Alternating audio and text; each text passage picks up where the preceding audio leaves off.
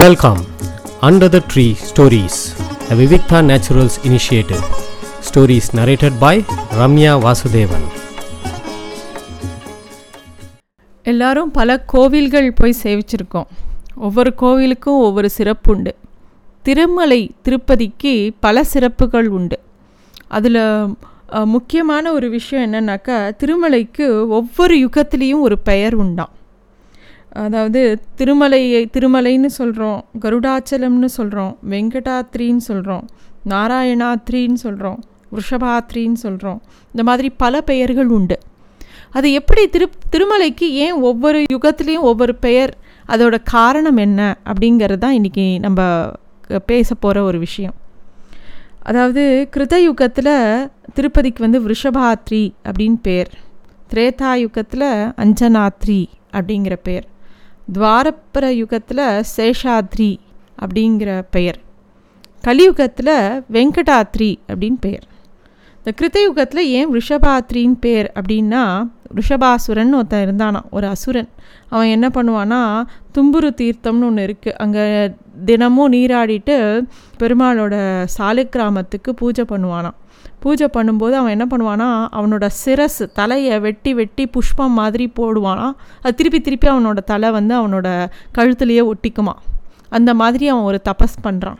பகவானை நோக்கி இவ்வளோ கடும் தவம் இருக்கவும், பகவானும் ஒரு நாள் வந்து அவன் முன்னாடி வரார்.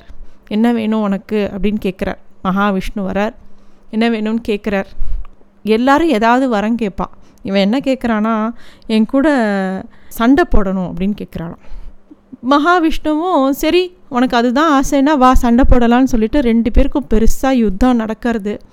இந்த பூமியே அதிர்றது, உலகமே அதிர்றது, ரொம்ப கோர யுத்தம் நடக்கிறது. கடைசியாக பெருமாள் வந்து தன்னோட கையில் இருக்கிற சக்கராயுதத்தை எடுத்து அவர் மேலே வீசுகிறா. அந்த சக்கராயுத யுதத்துக்கு முன்னாடி அவரால் அவனால் ஒன்றுமே பண்ண முடியல. அவன் அவன் அவன் போக போகிறது உறுதின்னு அவனுக்கு தெரிஞ்சிடுறது. உடனே பெருமாளோட காலை இறுக்கி பிடிச்சிட்டு மோட்ச மோட்சம் வேணும்னு கேட்குறான். அப்போ தான் அவன் வந்து அவனோட வரம் கேட்குறான். இந்த நான் இந்த இறுக்கி நிற்கிறேன் இல்லையா, இந்த இடத்துக்கு என்னோடய பெயர் இருக்கணும் அப்படின்னு கேட்குறான். அதனால் அவன் நின்று அந்த மலை பேர் தான் ரிஷபாத்ரி அப்படின்னு சொல்லி இன்னும் நம்ம சொல்லிகிட்ருக்கோம். அதே மாதிரி திரேதா யுகத்தில் அஞ்சனாத்ரி அப்படின்னு சொல்லிட்டு அந்த மலைக்கு பேர். இந்த அந்த இரண்டாவது யுகத்தில் வானர வீரனாக இருந்த கேசரி அப்படிங்கிற ஒரு வானரத்தோட மனைவி தான் வந்து அஞ்சனாதேவி. இந்த அஞ்சனாதேவி வந்து அவளுக்கு புத்திர பாக்கியமே இல்லை. ரொம்ப நாள் அவள் த தபஸ் இருக்கா. மதங்க முனிவர் வந்து என்ன சொல்கிறாருனாக்கா, அங்கே இருக்கிற புஷ்கர்ணியில் நீராடி ஆதிவராக பெருமாள், இப்போ திருப்பதியில் போனால் நம்ம சேவிக்கலாம், இந்த புஷ்கர்ணியை ஒட்டி இருக்கும் அந்த பெருமாளுக்கு வந்து தினமும் அந்த பெருமாளை சேவி அந்த பெருமாள் கிட்ட வேண்டிக்கோன்னு சொல்கிறார். பன்னெண்டு வருட காலம் அவள் வந்து தபஸ் இருக்கா, அந்த பெருமாளையே வேண்டின்னு இருக்கா, ஆதிவராக பெருமாளை. அப்படி அஞ்சனாதேவி வேண்டின்ட்டு அவருக்கு வந்து வேண்டிகிட்டே இருக்கும்போது அவளுக்கு வாயு பகவான் வந்து அவளுக்கு வந்து ஒரு தெய்வ கனி ஒன்று கொடுக்குறார். அதை அவள் சாப்பிட்றா. உடனே அவள் வந்து கர்ப்பவதி ஆறா. வாயுக்கு நிகரான பலமும் சூரியனுக்கு சமமான ஞானமும் உள்ள ஆஞ்சநேயர் அவருக்கு பிறக்கிறார். இதுதான் அந்த அஞ்சனாத்ரி அப்படிங்கிற மலை வந்து அதனால் அப்படி கூப்பிடப்பட்டது. ஏன்னா அந்த மலையில் தான் அந்த மாதிரி பிரார்த்தனை பண்ணிட்டான். மூணாவது யுக யுகமான துவாபர யுகத்தில் ஸ்ரீமன் நாராயணனும் லக்ஷ்மி தேவியும் வைகுந்தத்தில் இருக்கா. அப்போ ஆதிசேஷன் வந்து வாசலில் காவலுக்கு நிற்கிறார். அப்போ வாயு பகவான் வர பெருமாளை சேவிக்கணும்னு. அப்போ வந்து இவா ரெண்டு பேருக்கும் ஒரு வாக்குவாதம் வருது, வாயுக்கும் ஆதிசேஷனுக்கும். அந்த வாக்குவாதம் ரொம்ப சத்தமாக ரொம்ப தீவிரமாக போன உடனே அந்த இடத்துல பெருமாளே வரார். என்ன பண்ணுறீங்க ரெண்டு பேரும், எதுக்கு இவ்வளோ வி விவாதம் பண்ணுறீங்க அப்படின்னு கேட்டுட்டு அப்புறம் பெருமாள் அவளுக்கு சொல்கிறா. ஒருத்தருக்கு ஒருத்தர் அவள் வந்து தன்னோட தான் தான் பலசாலி தான் தான் பலசாலி அப்படின்னு சொல்லி ஒருத்தருக்கு ஒருத்தர் பேசிக்கிறார். ரெண்டு பேருக்கும் கொஞ்சம் கர்வம் ஜாஸ்தி வருது.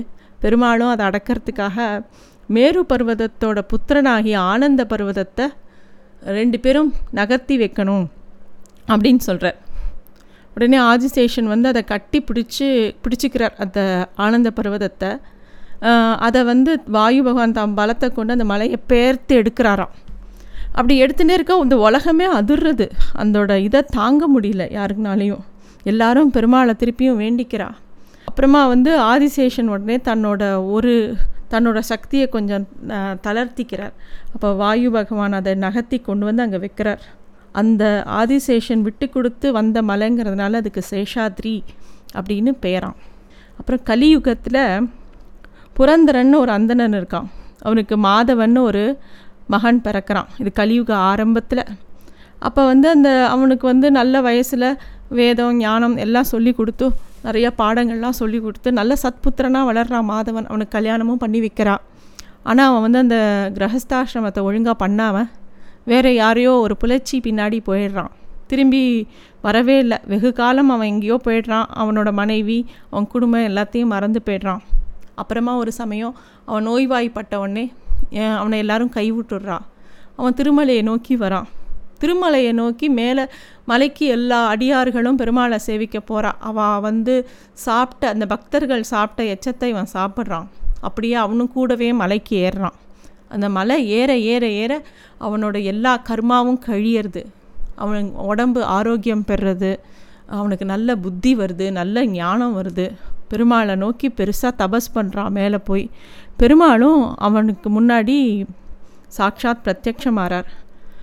மாதவா, நீ வந்து அறியாமையினால் பண்ண தப்பை நான் மன்னிச்சு விட்டோம் அப்படின்னு சொல்லி பெருமாளும் சொல்லி, பாண்டவர் வம்சத்தில் வந்த சுதர்மன் அப்படிங்கிற ராஜாவுக்கு ஆகாசராஜான்கிற பேரில் நீ ப பிறப்ப பிறந்து தொண்ட மண்டலத்தை நாராயணபுரத்துலேருந்து நீ வந்து அரசாளுவ.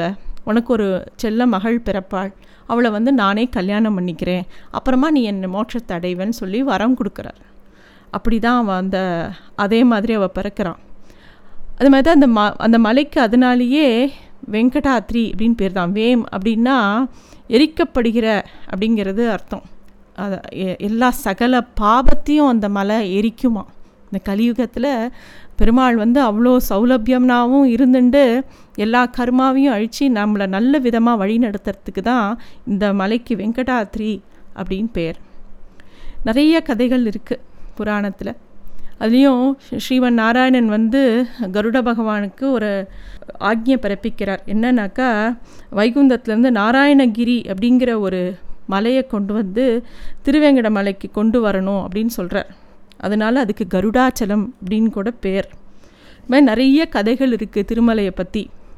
அது மட்டும் இல்லை, திருவேங்கட மலையில் பல புண்ணிய தீர்த்தங்கள் இருந்ததான். கிட்டத்தட்ட முந்நூற்றி அறுபத்தி நாலு தீர்த்தங்கள் இருந்ததாக புராணங்களில் சொல்கிறா. அதில் இப்போ இருக்கக்கூடியது சில தீர்த்தங்கள்லாம், முக்கியமாக சுவாமி புஷ்கர்ணி தீர்த்தம். அங்கே தான் எல்லாரும் அங்கே தான் எல்லோரும் போய் இப்போ அந்த புஷ்கர்ணியில் தான் நீராடுவா. அது வந்து ரொம்ப வசதியான தீர்த்தமாக. அந்த புஷ்கர் சுவாமி புஷ்கர்ணி தீர்த்த தீர்த்தத்தில் தான் வைகுந்த ஏகாதசி அன்னைக்கு எல்லா விதமான நதிகள்லேருந்தும் அங்கே வந்து ஜலம் வந்து சேர்றதா ஒரு ஐதீகமும் உண்டு. இதுதான் திருவேங்கட மலையில் இருக்கக்கூடிய பல சிறப்புகள்.